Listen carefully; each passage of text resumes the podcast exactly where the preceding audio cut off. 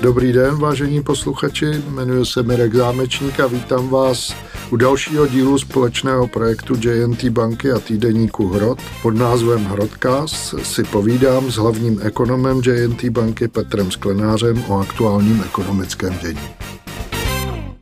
Dobrý den, vážení přátelé a naši věrní posluchači Hrodcastu společného projektu JNT banky a týdeníku Hrod. Dneska si dáme speciál, protože má i pedagogickou hodnotu to, co eh, dělá centrální banka v Turecku. A víc nám řekne Péťa, který to sleduje tam je ten vývoj takový jako velmi pestrobarevný za poslední období. Možná by bylo dobrý, kdybys to nejdřív uved jako do historie rozhodování centrální banky a kdo ji ovlivňuje. Tam je důležitá věc, je, že Turecku dlouhodobým jako propagátorem eh, takové neobvyklé myšlenky do měnové politiky byl prezident Erdogan, který tvrdil, že zvyšování úrokových sazeb zvyšuje inflaci a že tím nejlepším bojem proti rostoucí inflaci jsou nižší úrokové sazby. Tak má souputníka bývalého prezidenta Miloše Zemana, že si se nemýlím, tak to bylo téměř úplně přesně stejné tvrzení. No a akademicky takový jaksi barvitější podobě, to je profesor Jan Švejnar, takže jako zas tak úplně osamělý se Erdogan se svou představou eh, cítit nemusel, když eh, jako v ekonomickém mainstreamu je to těžký bizár. Ano. Je to taková jako jeden z těch jako bojů, jak se posmíváme, že někdo prosazuje placato země, tak jako blíží se to k tomu. Jedna z těch věcí byla, že tlačil na tu centrální banku, ta centrální banka se jako podvolila a začala v těch letech 2020 a 2021 tuším snižovat úrokové sazby, snížila je z nějakých těch 17-18% na 8,5%.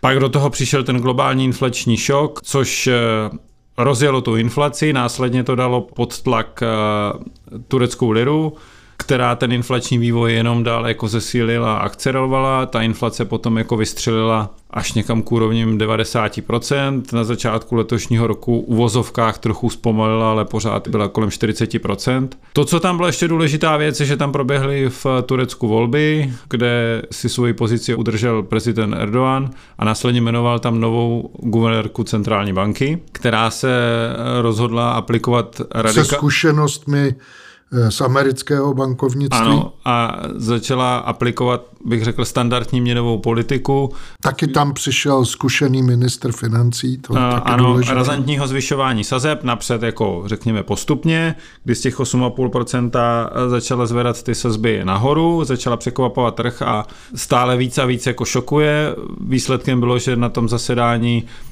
v září zvedla sazby o 5% bodů z 25 na 30% a naznačila, že není u konce a že ty úrokové sazby půjdou výrazně dál. Reaguje na to, že ta inflace v Turecku začala znova zrychlovat, dneska je podle těch posledních čísel někde kolem 60%. To je prostě jako eh, moc a všichni se připravovat na tom, že v dohledné době, to znamená buď na konci letošního roku nebo na začátku příštího, ty sazby v Turecku můžou začínat čtyřkou, to znamená budou přes 40%. Je to snaha prostě zabrzdit tu inflaci tím, že dupne na tu měnovou brzdu, prudce zvýší úrokové sazby a aby se snažila stabilizovat celý ten měnový systém, dosáhnout nějaké rovnováhy, zabrzdit oslabování turecké liry, začít snižovat eh, deficit běžného účtu. Turci byli, tuším, v Evropě, pokud Turecko počítáme do Evropy, jediná ekonomika, která neklesala. Eh, v dobách covidu oni za tuhle cenu masivního uvolnění finančních podmínek, protože fiskal hmm.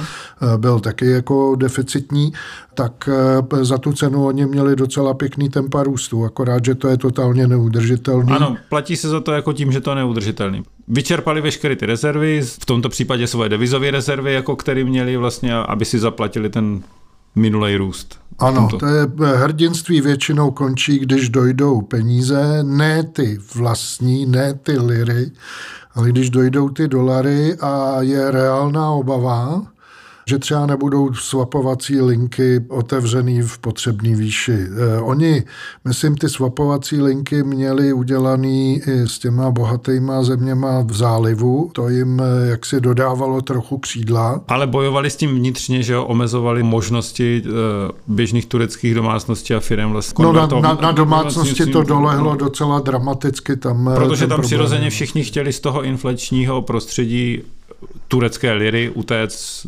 nejbližším možným způsobem jako do dolaru a to tu jenom situaci daleko zhoršovalo. Teď bychom měli jít k nějakému morálnímu naučení, a tady aby se nám jako, to nestratilo. Je jich jako několika, je to jako paradoxní situace, že vlastně když do turecké politiky přišel prezident Erdogan, tenkrát ještě premiér Erdogan, tak tam přišel před téměř 25 lety a byl to ten, kdo tu ekonomiku z podobného stavu, jako je teď, vlastně jako stabilizoval. Má ten odkaz jako pozitivní, ten první, to znamená, kdy tou přiměřenou jako hospodářskou politikou tu ekonomiku stabilizoval, stlačili inflaci, následně stlačili se úrokové sazby a ta ekonomika se jako stabilizovala a dneska se vrací díky ty své politice vlastně do toho počátku, protože zase ty úrokové sazby kolem 40% nebo 35-40% je něco, co to Turecko mělo na začátku tohoto tisíciletí. Já jsem tam eh, jezdíval v době, oni měli docela ošklivou eh, bankovní krizi, z který se dostali neuvěřitelně rychle.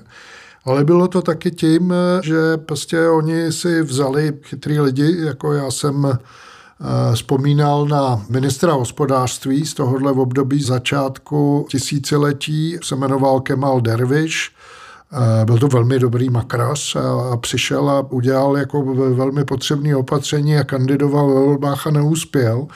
Eh, pak přišla ta Erdoánova chvíle, ale on eh, prostě tehdy eh, šel úplně vzorně. Ta země jako velmi rychle se dostala zpátky na ty předkrizové hospodářské výkony a dlouho si držela i velmi slušnou stabilitu. Teďka je to příjemný, ještě se dá asi chytit konec sezóny někde u Antálie, takže ta dovolená letos byla pro Čechy docela levná, díky tomu, že ten trh dlouho nedůvěřoval. Chytnul se se teď těch eh, posledních jako hajků nebo ne? Víceméně se zastavil propad. Ono to bylo tak, že začaly růst sazby pod vedením nové guvernérky, ale přitom lira pořád oslabovala. Ano, protože se to předpokládalo, že je to málo, ještě je to jako ve světle toho, kde ty, řekněme, globální dolarové sazby rostou v letošním létě to tu situaci jako toho Turecka jenom jako zhoršovalo, že musí jako přitlačit na pilu víc, což se teď děje a teď jsou jenom ve fázi toho, že ta turecká lira dál výrazně jako nestrácí. I díky jako jiným krokům ty měnové politiky, která tam je. Nebo Takže centrální. morální naučení je, že když to jednou nějakou opravdu exotickou eh, velmi neortodoxní makroekonomickou politikou pokazíte, pokud jde o důvěru zahraničních investorů, tak se to docela blbě a velmi nákladně vrací zpátky, protože ty sazby ještě asi porostou a to už bude opravdu bolet. Jakmile se dostanou na nějakou vyšší reálnou úroveň, předpokládejme, že to zabere, že nějaká decelerace té inflace bude, tak budou prostě muset držet jako reální úrokový sazby nějakou delší dobu hodně vysoké. Jo, a, toto je ten extrém, jo, a to je přesně ta otázka, kterou třeba, kdybych se vrátil k tomu dneska, řeší i ten Jerome Powell, nebo říká poslední rok. Já vždycky rozhoduju v nejistotě, co bude ten jako vývoj, ale teď porovnávám ty chyby a teď jako jestli ta chyba je na straně toho, že ty sazby budou příliš vysoké a já tu ekonomiku příliš podchladím a ta inflace mě klesne jako příliš, tak tento typ chyby tady je, má svoje náklady, ale výhoda je, že se velmi rychle navrací. Ty sazby se dají rychle snížit a ta ekonomika se dokáže tomu přizpůsobit. Ale ta druhá varianta o tom, že se mě to nepovede a rozjede se mě inflační proces, který je dlouhodobá záležitost, pak se to léčí, je to jako velmi nákladný, podstatně ty sazby jsou vždycky horší a bolestnější, tak ta ztráta, která vznikne tady tímto, že pak ty sazby musí být v Turecku 40, 45 jako procent nějakou delší dobu, ty náklady jsou větší a trvají déle a pak ta chyba je podstatně jako zásadnější. To je ta hlavní jako morální poučení, to znamená, s tou inflací se nedá vyjednávat, ale musí se proti ní razantně vystoupit a byť je to bolestný proces, tak vždycky je to ta vítězná strategie, než doufat, že se to ztratí samo. No, ale co mají dělat ty, kteří říkali, že kauzálně je to naopak, že vysokou inflaci způsobují vysoké úrokové sazby. No, na to bych tak řekl, je lepší nevymýšlet si blbosti předem. Že jo ale nejsme dostatečně imunní, musíme být eh, na stráži a každý takovýhle vynález, který nám má eh, ulehčit cestu k makroekonomické stabilitě a nízké inflaci, jako se naučit rozlišovat předem. Co ty na to? Souhlasím. Přátelé, jsme poučený. Doufám, že některý z nás eh, taky. Těším se zase brzo naslyšenou. Péťo, díky za debatu.